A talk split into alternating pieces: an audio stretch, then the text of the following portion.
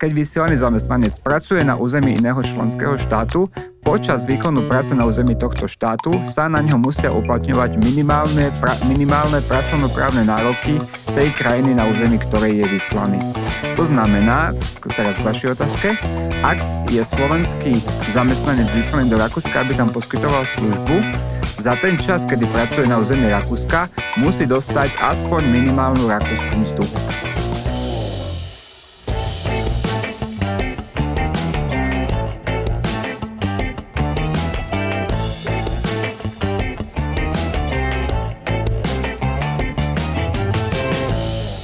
Počúvate Profesia v praxi. Ahojte a dobrý deň všetkým. Či už nás počúvate z vašej podcastovej aplikácie, alebo teda vítam aj tých, e, ktorí pozerajú video na YouTube. Ja som Nikola Richterová a my sa dnes budeme rozprávať o práci v zahraničí. A či už teda motivuje ľudí zárobok, jazyk, viac skúseností, nové miesto, noví ľudia. Môžeme vidieť, že teda Slováci sa zaujímajú o prácu za hranicami. Uh, tie motivácie sú samozrejme rôzne. V dnešnom dieli si ale povieme niečo o tom, že čo vlastne si potrebuje človek človek všetko vybaviť na to, aby mohol ísť pracovať za hranice. Konkrétne sa teda budeme venovať e, práci v krajinách Európskej únie a o tejto téme sa budeme rozprávať s daňovým poradcom a partnerom spoločnosti Kontext Radovanom Ignátom. Dobrý deň vám prajem. Dobrý deň, ďakujem pekne za pozvanie. Takže máme to tak rozdelené. Ideme najskôr k pohybu osôb. To znamená, že ja by som išla do zahraničia vlastne na svoju vlastnú pesť, ako sa povie. A hneď na úvod by som vám dala takú tú otázku, že ten príklad, ja idem napríklad pracovať do Dánska.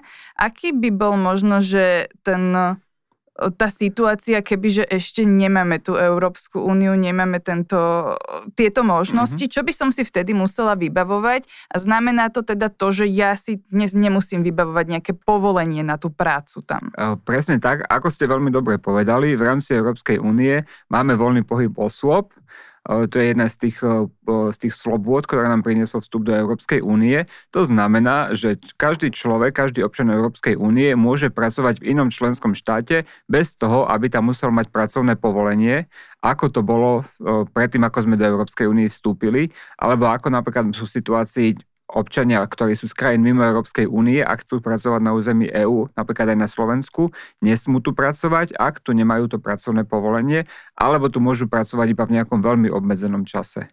Ja som presne pozerala stránku teda ústredia práce nášho slovenského a tam sa presne píše to, že keď e, človek teda bude pracovať v jednej krajine dlhšie ako 3 mesiace, mal by riešiť aj e, pobyt či už teda trvalý alebo prechodný, nejako proste si tam teda zaznačiť alebo vybaviť ten pobyt v tej krajine. A čo teraz, keby že ja tam pracujem napríklad 4 mesiace? Tá informácia je správna máme ju aj v našom slovenskom zákone. Tie krajiny, aj keď máme voľný pohyb osôb z dôvodu nejakých štatistických alebo re, regulačných, tie krajiny uh, majú tú povinnosť uh, po tých troch mesiacoch, aby si tam ten človek, ktorý sa tam dlhodobo zdržiava, ten pobyt nahlásil ale nie je to podmienka, aby tam mohol vykonávať prácu. To znamená, aj cudzinci, ktorí prichádzajú na Slovensko po troch mesiacoch, sú, by si mali na cudzineckej policii registrovať trvalý pobyt. Obdobná povinnosť je aj v tých iných krajinách Európskej únie, ale tá samotná e, registrácia toho trvalého alebo prechodného pobytu nie je podmienka pre vykonávanie práce v danom štáte. Uh-huh, takže v podstate, kebyže som tam tie 4 mesiace, tak tak by ste si to mali nahlásiť. Mm-hmm. Môže to byť sankcionované napríklad na Slovensku, pokiaľ viem, ani nie je sankcia, ak si to ten cudzinec Európskej únie nesplní. Nie je to nejaké, že by ho teraz sme išli vyhosťovať, ale je lepšie samozrejme dodržať tú legislatívu tej inej krajiny a ten trvalý pobyt si tam nahlásiť. V niektorých štátoch to môže potom byť aj, mať dopad aj napríklad na daňovú, na daňovú situáciu.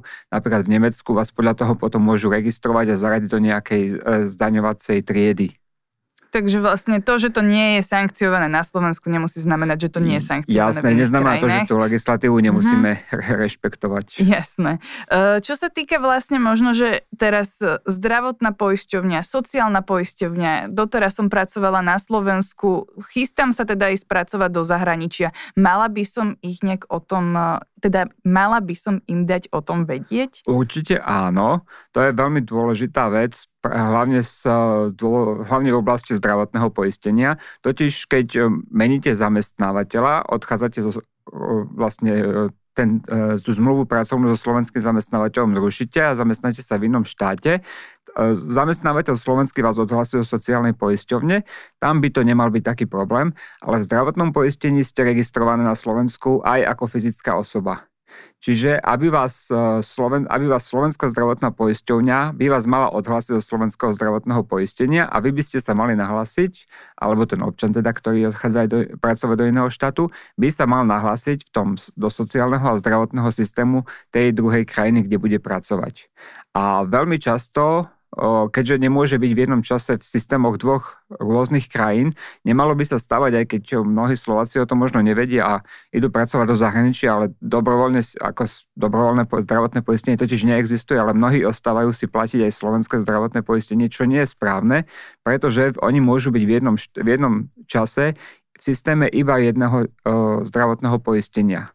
A ak vykonávajú prácu v tom druhom štáte, musia byť zúčastnení v zdravotnom poistení toho druhého štátu a na Slovensku by mali byť odhlásení zo zdravotného poistenia. Čiže v podstate, kebyže teraz platím tie zdravotné odvody dobrovoľne, tak to robím v podstate zbytočne. Dobrovoľné zdravotné poistenie neexistuje. Mhm. Aha, takto. Čiže robíte to nesprávne uh-huh. a ak by teda zdravotná poistenia prišla nejakú kontrolu, tak by vám mohli dokonca asi aj o, tie m, zdravotné výkony, ktoré boli realizované na Slovensku, nechať preplatiť alebo nejak inak to sankcionovať pretože vy by ste, alebo tento, tento zamestnanec by mal byť v systéme zdravotného poistenia toho druhého členského štátu, kde fyzicky vykonáva prácu, kde je zamestnaný. Celkovo máme také príklady na Slovensku, že človek ide pracovať za hranice na určité obdobie, dajme tomu stále sa tu nejak mám v hlave tie 4 mesiace, tak buďme pri tých 4, mes- 4 mesiacoch, ale potom sa vracia a dajme tomu, že presne sa vrátil a našiel si ďalšiu prácu. Čiže počas toho roka pracoval tie 4 mesiace v zahraničí, zvyšok v nejakej inej firme na Slovensko a potom prichádza to obľúbené obdobie daňového priznania. Čo má potom robiť tento človek? Ako má ísť na to? Má si podávať daňové priznanie zvlášť v tej krajine, kde pracoval v zahraničí a zvlášť na Slovensku, ale alebo ako toto funguje? Vždy to treba riešiť individuálne.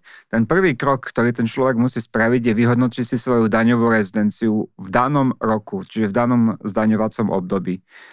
Keď bol v tom druhom štáte iba 4 mesiace, tak a popri tom stále na Slovensku mal si nechal nejaký byt, nechal si tam, nechal, ostala tu jeho rodina, stále bude tento človek veľmi pravdepodobne v, takomto, v takejto situácii považovaný, že je daňovým rezidentom na Slovensku Čiže na Slovensku bude zdaňovať svoj celosvetový príjem.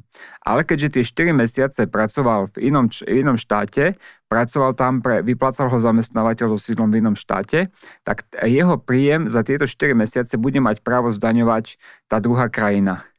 Keďže na Slovensku si tento človek o, je tu daňovým rezidentom a musí v daňovom priznaní uviesť svoj celosvetový o, príjem, potom musí, dostáva sa do, zmluv, do zmluvy o zamedzení dvojitého zdanenia medzi Slovenskom a danou krajinou a tam si pozrie, že či s danou krajinou máme vyňatie alebo zápočet ak máme vyňatie, tak ten príjem, ktorý zdanil v zahraničí, môže vyňať to zdanenie na Slovensku. Čiže efektívne ten príjem ostane zdanený v, tej druhej, v tom druhom štáte. Na Slovensku ho síce uvedie do daňového priznania, ale zároveň ho vyjme zo zdanenia, čiže efektívne ho to nebude musieť zdaňovať. Presne toto som sa chcela spýtať, lebo jednoducho, keď dostávam tú mzdu v čistom v tej krajine, kde Jasne. pracujem a potom by som si to napísala neskôr, tak mi to vychádzalo, že by sa mi to jednoducho zdanilo dvakrát. Dá sa to tým pádom vymedziť a môžu byť teda naši posluchači a diváci spokojní, že Jasné, kým sa hýbeme v rámci Európskej únie, so všetkými štátmi Európskej únie má Slovensko podpísané zmluvy o zamedzení dvojitého zdanenia.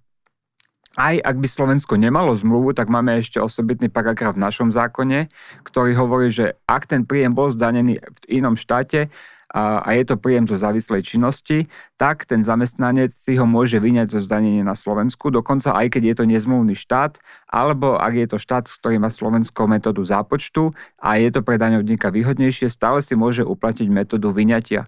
Čiže naozaj netreba sa bať dvojité zdanenie by na 99,9% nemalo nastať. Čiže nemusia sa potom bať ľudia ani takých tých ďalších odborníkov, ktorí im budú hovoriť, že ale táto krajina nie je tak, s ktorou máme tú zmluvu, čiže si to musíš zdaniť dvakrát. Môže presne, byť v poriadku. Presne tak. Aj keby to bola nezmluvná krajina, čo už, by, čo už ideme mimo Európskej únie, mm-hmm. tak aj, aj pre takéto prípady máme v našom zákone o, paragraf 45 odsek 2 alebo 3, ktorý hovorí, že aj v prípade nezmluvných krajín, ak ide o príjem zo závislej činnosti, pozor, tam potom sa už nedá mhm. uplatiť na iné typy príjmov, tak si ten človek môže ten príjem vyňať, ak ten príjem bol v zahraničí preukázateľne zdanený. To je práve tá možnosť, ak sú to krajiny, ktoré aby zase nedošlo k nejakému zneužívaniu, že je slovenský občan v nejakej krajine, ktorá nevo, vôbec ne, ktorej vôbec neexistuje daň z príjmov, mm-hmm. tak potom takýto príjem si vyňať nemôže, lebo on tam nebol preukazateľne zdanený. Mm-hmm. Aj takéto krajiny existujú. Existujú, ale to sa už hýbeme naozaj niekde možno v arabskom svete. Mm-hmm alebo nejaké veľmi špecifické krajiny. Dobre, vráťme sa do tej Európskej únie, radšej to bude, to bude najjednoduchšie a hlavne k tomu sme sa aj chceli venovať v tomto dieli. Čiže vlastne rozobrali sme si takú tú prvú časť, že ide človek na vlastnú pesť, rozhodne sa, nájde si vlastne tú pracovnú ponuku alebo prípadne tam ide priamo hľadať až potom, ale máme tu potom aj pohyb služieb. To znamená, že dajme si teraz taký ten iný príklad, že človek odchádza na nejakú službu, ktorú má vykonať v Rakúsku a teraz e, pracuje tento človek vlastne pre slovenskú spoločnosť. Spýtam sa, on vlastne keď takto ide urobiť takúto službu, to znamená, že pre tú rakúsku Rakus, toho rakúskeho klienta je hneď lacnejší, že on bude poberať tú slovenskú mzdu, alebo ako to aktuálne funguje? No, tu sa dostávame práve do tej druhej európskej slobody, čo je sloboda pohybu služieb. Čiže slovenské spoločnosti môžu poskytovať svoje služby kdekoľvek na území Európskej únie. Nemôže ich žiadny štát im zakázať, aby na území jeho štátu poskytovali služby. A tieto služby samozrejme väčšinou sa poskytujú práve prostredníctvom zamestnancov, ktorých táto slovenská spoločnosť na, na územie toho iného členského štátu vyšle.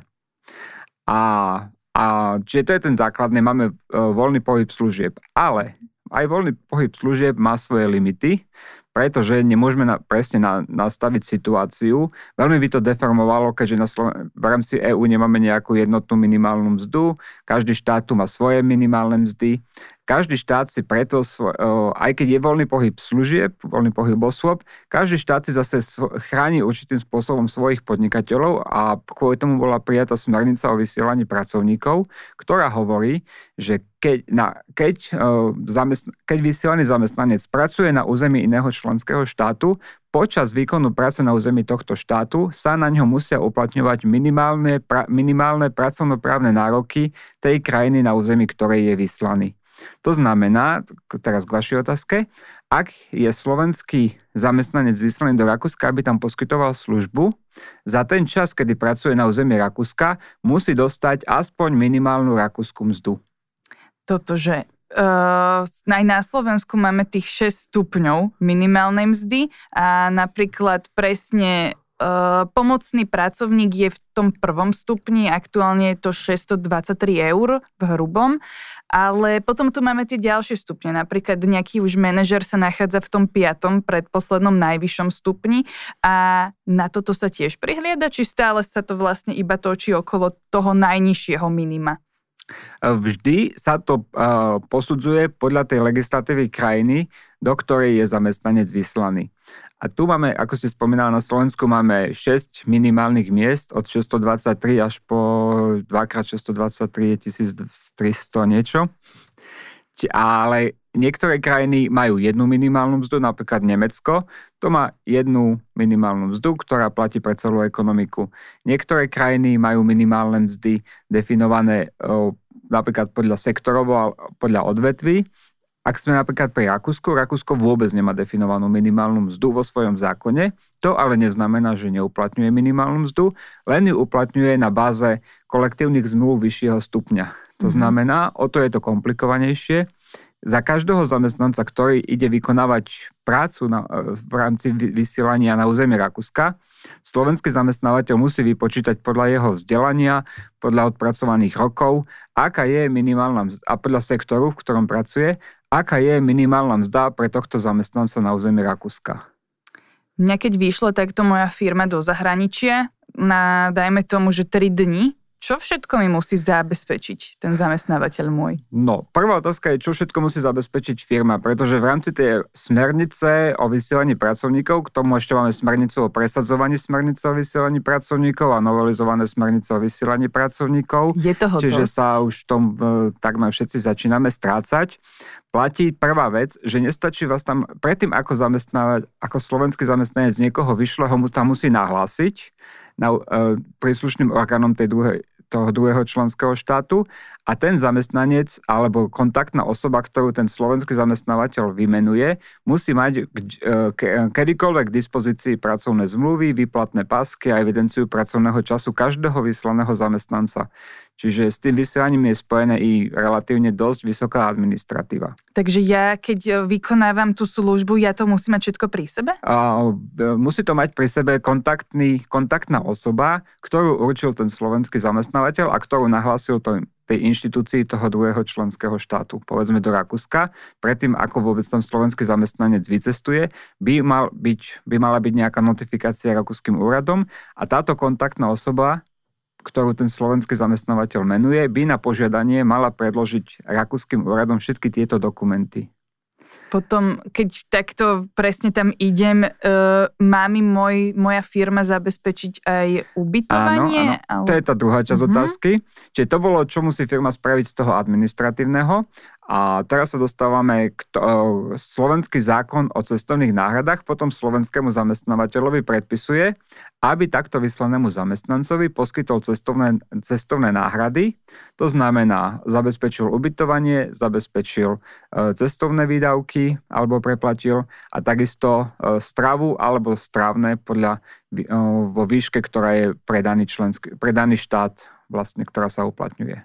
Takže vlastne, e, keď mňa vyšla firma, tak to je v podstate o tom, že ja mám počas tohto obdobia, keď idem teda do krajiny, ako je Rakúsko, aj vyššiu mzdu, plus ešte navyše dostanem aj tie diety. Tak. A plus ešte mám zabezpečené aj ubytovanie. Ešte, aby som to trošku skomplikoval, Dobre. keď sa to niekomu zdá doteraz jednoduché, ešte musí firma rozlišovať, či idete na pracovnú cestu alebo na vyslanie na prac, ak vás tam pošle na školenie tak, a, alebo nejaké obchodné stretnutie, to nie je vyslanie a vtedy firma nemusí uh, rešpektovať tie minimálne pracovnoprávne nároky, uh-huh. ktoré definuje rakúska legislatíva, ale tie diety vám patria. Možnosť B, ak vás firma tam vyšle, za účelom buď poskytovania služieb koncernového vyslania.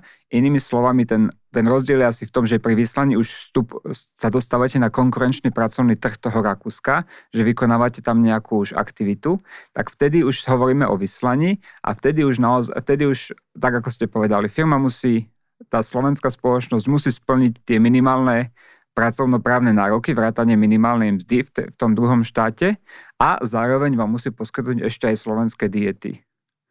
Zabezpečiť ubytovanie, zabezpečiť stravovanie, zabezpečiť preplatenie vedľajších výdavkov. Na Slovensku ale máme pomerne často takúto situáciu, že máme živnostníkov, ale oni sú v podstate takí živnostníci na oko. Správajú sa ako typickí zamestnanci, chodia každý deň do práce, prípadne momentálne sa prihlasujú z domu každý deň ako do systému.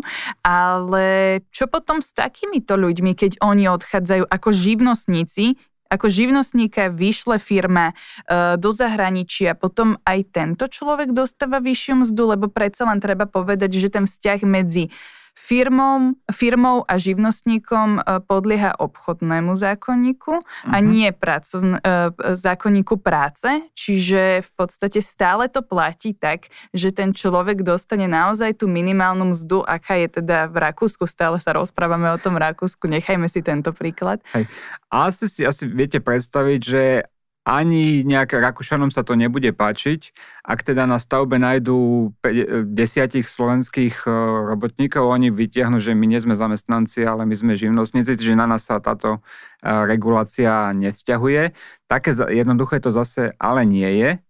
Máme na to nejakú judikatúru súdneho dvora, máme, myslí na to aj tá smernica o vysielaní pracovníkov. Ona v, zásade hovorí aj táto judikatúra, ten druhý štát nemôže samozrejme zmeniť ten právny titul, ktorý vznikol v domácom štáte. Čiže Rakúšania nemôžu povedať, nie, nie, nie, vy nie ste živnostníci, vy ste zamestnanci. Takú právomoc Rakúsko nemá, pretože ten právny vzťah je na Slovensku ale pre účely smernice Rakúšania môžu povedať, aj keď vy ste živnostníci, ja vidím, že vaša práca naplňa charakter závislej činnosti, Čiže vy v podstate robíte to isté, ako robia bežní zamestnanci a preto ja sa pre účely minimálnej mzdy a pracovnoprávnych nárokov na vás budem pozerať, ako by ste boli zamestnanci. A už potom môže vyžadovať tie isté povinnosti, ktoré vyžaduje od slovenskej firmy v prípade vysielania zamestnancov. Poďme možno, že rozobrať aj také tie vtipné príklady. Mne napadol rušňovodič, ktorý napríklad ide mne sa zdá, že je taká linka, že Maďarsko, Slovensko, že ide to od z Budapešti a končí to v Prahe a že, že potom on si má počítať tie hodiny, koľko ide tento človek v tom vlaku. E, na maďarskom území, koľko ide na slovenskom území a potom koľko v Česku? Dobre ste to dali dobrý príklad, pretože myslím, že presne rušňovodič alebo nejaký ten steward, alebo mm-hmm. ktorý cestoval z Budapešti do niekde do Nemecka, bol presne aj predmetom nejakého súdneho sporu alebo na súdnom dvore Európskej únie a presne riešili, či takýmto, uh, takýmto zamestnancom uh, sa či sa na nich vzťahujú teda tie minimálne pracovnoprávne nároky každej krajiny, cez ktorú ten vlak prechádza. A ak si dobre pamätám, myslím, že ten záver bol ten, že treba zohľadňovať tú krajinu, kde vlak začína, kde končí. A myslím, že tie tranzitné krajiny, tam sa neuplatňovali tie minimálne pracovnoprávne nároky, pretože to bo, cez tie krajiny vlak iba tranzitoval. Potom je to tak aj e, asi aj s inými vodičmi. Napríklad, keď je vodič kamionu a ide cez niekoľko krajín, on môže si dať naozaj že dlhú trasu, mm-hmm. ide zo Španielska, ide až na východ Slovenska, tak potom je to také, že od toho nástupu po ten, po ten výstup, alebo... O, kamionisti boli asi tá skupina, ktorá sa najhlasnejšie ozývala, keď sa prijala nová smernica pretože, tak ako ste správne uvedli, kamionová preprava je veľmi špecifická, pretože títo vodiči sú takmer stále na vyslaní, chodia križom krážom, niektorí robia kabotážnu dopravu iba na území jedného štátu, niektorí robia medzi dvoma, niektorí naozaj aj tranzitujú medzi krajinami. Vzniká tam obrovské množstvo situácií, ktoré tá smernica o vysielaní pracovníkov nedokáže úplne dobre podchytiť. Takisto ubytovanie kamionisti veľmi často spia práve v tých kamionoch, mnohokrát tam majú luxusnejšie podmienky, ako by mali v nejakých tých ubytovniach, čiže majú mnoho dôvodov, ale napríklad niektoré krajiny ako Francúzsko povedalo, nie, my, chc- my ne, nie je možné, aby tí, aby tí kamionisti prespávali v kamionoch, to nezohľadňuje minimálne pracovné nároky podľa francúzskej legislatívy, musia mať zabezpečené ubytovanie. Čiže kamionová doprava je asi oblasť, kde vzniklo najviac problémov v súvislosti s touto smernicou. Preto už niekoľko rokov sa chystá nová smernica, ktorá bude špecificky pre kamionovú dopravu, ale keďže sme v Európskej únii, tak niekoľko rokov sa chystá a chystá a chystá a asi sa ešte niekoľko rokov chystať bude a dovtedy sa musí uplatňovať táto smernica, ktorá platí v súčasnosti. A teraz k tej vašej otázke, lebo samozrejme prvý, kto, na, kto zase na súdnom dvore napadol novú smernicu, boli, šta, boli práve kamionoví dopravcovia. A e, napadli konkrétne Nemecko, ktoré vyžadovalo, aby tí dopravcovia mali nemeckú minimálnu mzdu, čo e, je veľmi také... E, mnohí tí vodiči práve nesplňali, napríklad z Polska alebo z Rumunska, e, tie nemecké požiadavky Zatiaľ je situácia, pokiaľ viem, taká, že musí sa uplatňovať tá smernica v prípade, ak sa nakladka alebo vykladka tovaru deje na území iného štátu a nemusí sa uplatňovať, ak, e, ak tá kamionová doprava iba tranzituje cez daný štát. Mm-hmm. Teraz taká absolútne špekulatívna otázka mi napadla. Uh, s tým, že vlastne pre Slovensko alebo slovenských vodičov a celkovo vyslaných zamestnancov, teda keď idú na západ, je to taká pozitívna správa, že jednoducho musí to uh, podliehať potom ten človek tým zákonom v danej krajine, v ktorej sa nachádza. Ale potom mi nápadli takí Fíni a Švedi, že potom aj im to tak upravujú? Alebo, lebo viete, že keď ide taký Fín potom niekde kamionom cez Estonsko do Polska, tak teraz mu povedia, že tak ty vlastne počas tvojho pobytu budeš poberať tú polskú mzdu, tak to môže byť nepríjemné. Hej, to, to by som ešte možno upresnil. Oni majú nárok na tie minimálne, ale neznamená to, že strácajú nárok na, svoj, mm-hmm. na to pracovné právo podľa domácej legislatívy. Čiže oni sa dostávajú do situácie, kedy si môžu vždy vybrať, či chcú tu uplatniť tú domácu legislatívu, alebo ak je pre nich výhodnejšia, môžu si uplatniť tú legislatívu krajiny vyslania. Čiže ten Fín môže povedať, áno, ja chcem stále poberať Fínsku, lebo to je pre mňa výhodnejšie. Nie, nie, nie, ako nemôže ho nikto prinútiť, ale keb, alebo napríklad, ale, ale ak by napríklad išiel cez krajinu, ktorá by mala vyššiu mzdu, vyššie mzdové požiadavky, tak potom si ich môže, môže žiadať. Takže vždy musí s tým súhlasiť aj ten zamestnanec. Vždy je to výhodnejšie pre toho, vždy ten zamestnanec si môže vybrať tú výhodnejšiu legislatívu. A nehovoríme len o mzde minimálnej, hovoríme napríklad aj o dovolenkách. Keby napríklad bol slovenský zamestnanec vyslaný do Rakúska a v Rakúsku na Slovensku by mal nárok na 25 dní, v Rakúsku na 30 dní ročne, on by tam bol celý rok na vyslaní, tak on by mohol po slovenskému zamestnávateľovi povedať, a pozri sa sem, ja chcem 5 dní extra dovolenky, pretože tá rakúska legislatíva, ja pracujem na území Rakúska a tu mám garantovaných o 5 dní viacej. Mhm, čiže to spada na jednoducho celkové tie pracovné čiže, podmienky. Áno, áno. Asi tá minimálna mzda je taká naj, najčastejšie, s ktorou sa budeme stretávať, ale môžeme hovoriť napríklad aj o, um, pra, aj o dovolen, nároku na dovolenkové dni o, alebo iné pracovnoprávne nároky, o, čo sa týka napríklad nediskriminácie alebo iný. Aj tá dovolenka je veľmi zaujímavá. Aj môže byť aj tá dovolenka niekedy zaujímavá. Teraz si dajme ďalší príklad, ako sa viem dostať do zahraničia. A to je vlastne cez personálnu agentúru. Ako to potom funguje takto, lebo personálna agentúra môže byť e, slovenská, ale teda vysiela potom zamestnancov do zahraničnej firmy. Dajme si už iný príklad. Už to nebude Rakúsko, už to bude, dajme si Švédsko. A pôjdeme na sever. A teraz, že ako ja tam budem pôsobiť? Prídem tam a ja budem zamestnancom slovenskej personálnej agentúry, alebo ako to je v tomto prípade?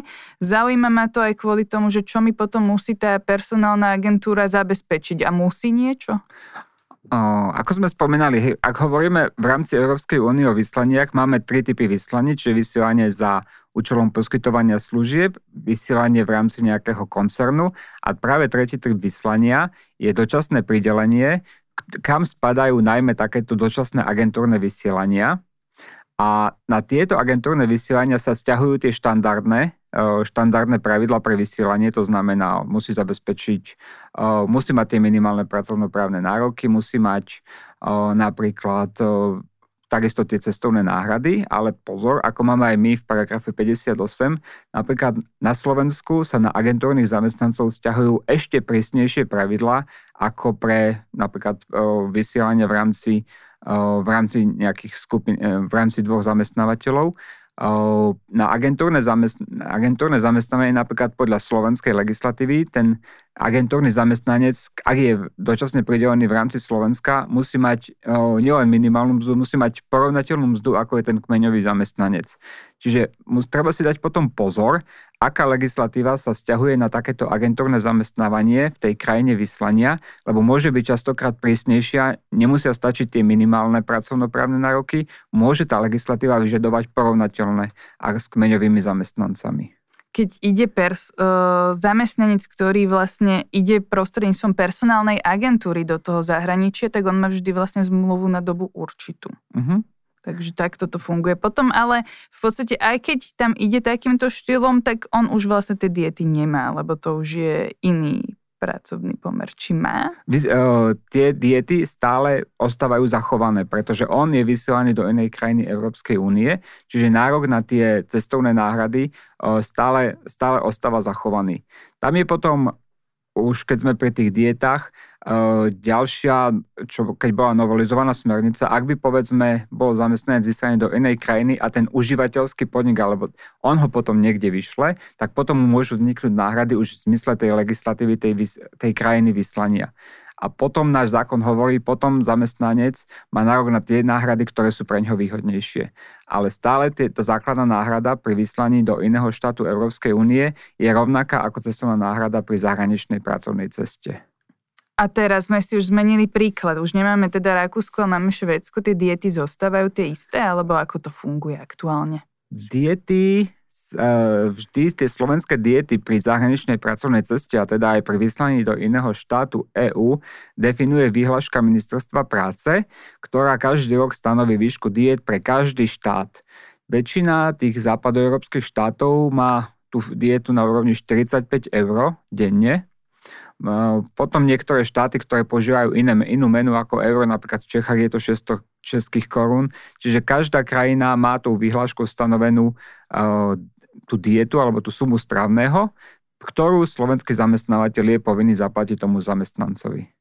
Teraz sa dostávame už k, tej, k tomu tretiemu príkladu a to je práve to, že ja pracujem väčšinou teda pre medzinárodnú spoločnosť a tá mi dá ponuku práce, že môžem ísť, dajme tomu, na rok, na dva roky do ďalšej spoločnosti, vlastne cerskej spoločnosti, ktorá sa nachádza v inom štáte Európskej únie, ideme do Španielska teraz. Mm-hmm. A čo mi musí potom zabezpečiť firma? Musí niečo? Alebo...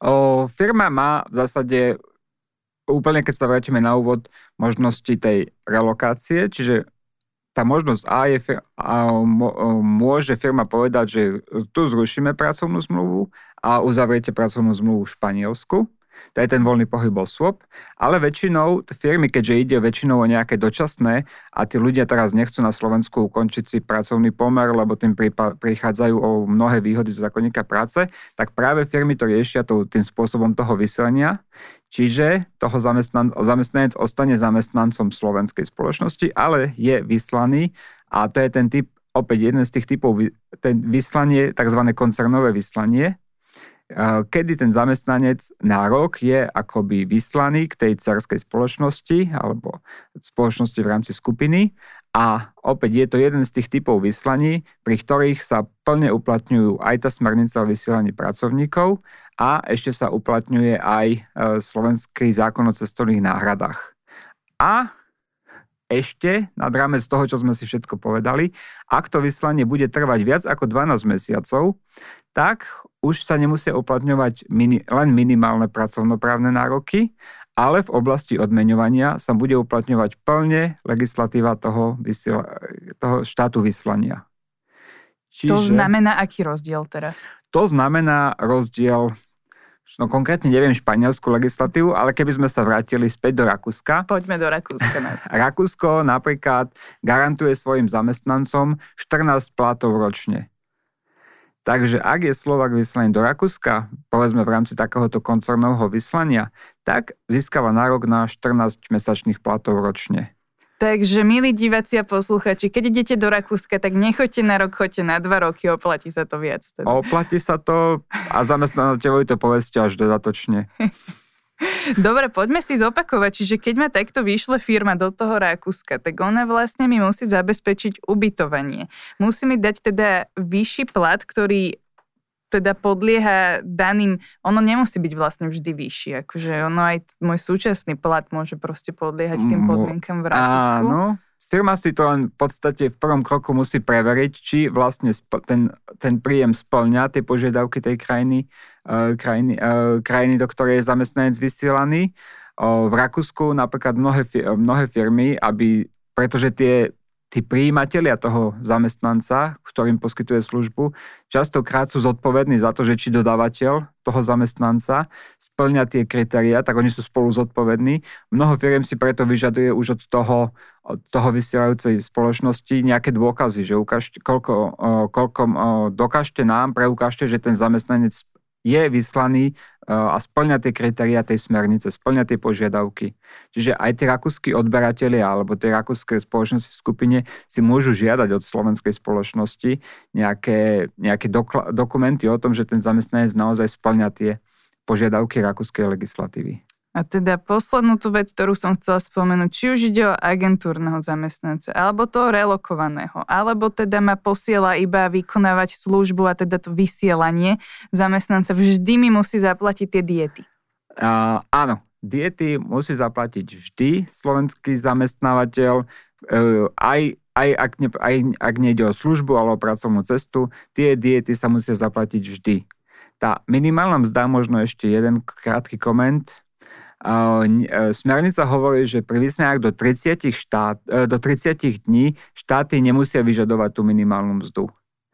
Ale je to, napríklad, viem, že Česká republika to má takto implementované, že tie vysenia do 30, ktoré nepresahujú 30 dní, tak tam oplatňujú túto výnimku, ale väčšina štátov túto výnimku nemá a od prvého dňa už vyžaduje túto.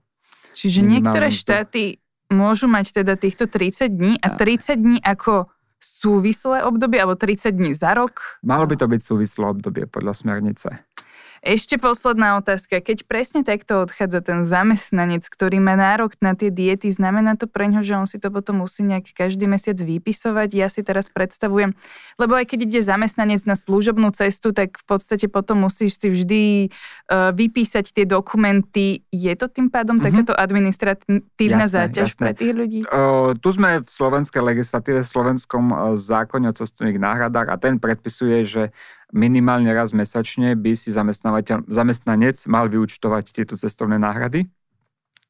Čiže toto platí. Tá administratíva, tejto sa nevyhne tento zamestnanec. Ale ono sa to v podstate konec koncov oplatí, keď, Jasne, keď je to sa takto prospech. rozprávame o tom. Dobre, budem si pamätať určite z tohto rozhovoru tie minimálne dva roky v Rakúsku, že teda toto sa veľmi oplatí. Ďakujeme vám veľmi pekne, že ste prišli do nášho podcastu a videa na YouTube. E, Profesia v praxi, určite ste priniesli veľmi zaujímavé informácie, takže sme veľmi potešení. Ja ďakujem za pozvanie a držím palce pri vyslaniach, aby sa všetkým podarilo splniť všetky tieto požiadavky, ktoré, ktoré kladie tá legislatíva pracovnoprávna, daňová, odvodová, cestovné náhrady a na Slovensku, v zahraničí. Vy ste ináč prvý človek, ktorý keď ste to takto rozprával, tak ja som mala pocit, že, že naozaj je to také jednoduché, že vás to baví a zrazu už v tom sa necítim taká stratená naozaj, takže, no, takže vie to byť aj zábava. Možno preto, že sme sa ešte, ešte nedostali k sociálnemu Ste poisteniu. takže, takže tak. takže ešte, e, tam tých tém môže byť ešte, ešte, myslím, že tú tému sme ešte zďaleka nevyčerpali. Dobre, tak možno, že sa ešte uvidíme na budúce a teda treba povedať, že s našimi poslucháčmi a divakmi sa vidíme alebo počujeme pri ďalšom dieli. Zaujala ťa táto téma? Chceš vedieť viac? Nájdi si Profesia v praxi na Spotify, Apple alebo Google Podcast, daj nám follow a vypočuj si kedy len chceš všetko to, čo ťa zaujíma.